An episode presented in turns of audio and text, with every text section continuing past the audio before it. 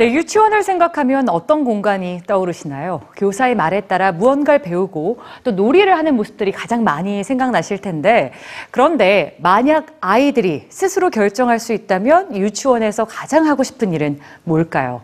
오늘 뉴스지에선 아이들이 주인공이 되는 일본의 한 유치원을 만나봅니다. 우리 모두 여섯 살이던 때가 있었습니다. 기억할지 모르지만 그 시절 아마 동그라미를 좋아했을 겁니다.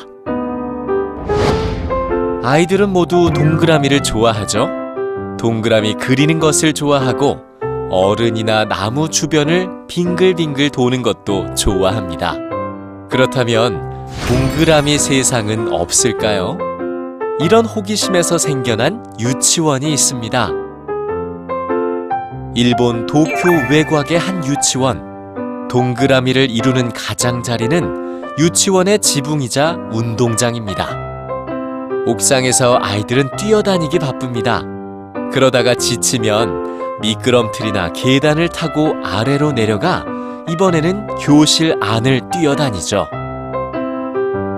이 유치원에는 교실과 운동장의 구분이 없습니다. 아이들은 선생님과 수업을 하다가 몇 발자국만 나가면 운동장이죠. 선생님들은 갑자기 아이가 교실을 나가도 타이르거나 혼내지 않습니다. 동그라미 모양으로 생긴 공간 덕분에 앞만 보고 달리던 아이는 자연스럽게 원래 자리로 돌아오게 되기 때문이죠. 동그라미 유치원을 디자인한 데즈카 타카하루 씨는 아이들을 조용한 공간 안에서 통제하면 긴장하고 스트레스를 받아서 교육 효과를 기대할 수도 없고 제대로 성장하기 어렵다고 말합니다. 아이들은 자유롭게 놀면서 배운다는 거죠. 이 그림은 한 남자아이가 단 20분 동안 돌아다닌 경로를 나타낸 겁니다. 이 아이는 오전 동안에만 6,000m를 움직였다고 하는데요. 동그라미 유치원에 다니는 아이들은 매일 평균 4,000m의 거리를 움직이면서 건강하게 성장합니다. 놀이터에서 친구가 지나가기를 기다리고 다른 친구를 도와주면서 조금씩 세상의 규칙들을 배웁니다. 나무 위에서 놀거나 흙 장난을 한 뒤에는 손발을 씻는 동안에 자연을 느끼죠. 조금은 위험한 상황도 필요합니다.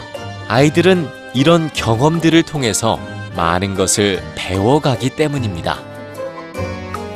데즈카 타카하루 씨는 동그라미 유치원의 진짜 디자이너는 자신이 아니라 바로 아이들이었다고 말합니다. 나무 주위를 빙글빙글 도는 한 아이를 보고 영감을 얻었던 거죠.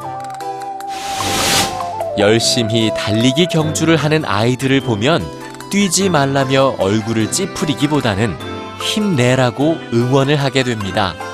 아이들의 공간인 유치원에서 수영장이나 음악실 같은 시설, 장난감이나 교구보다 더 중요한 것은 바로 주인공인 아이들이라는 사실을 잊지 말아야겠습니다.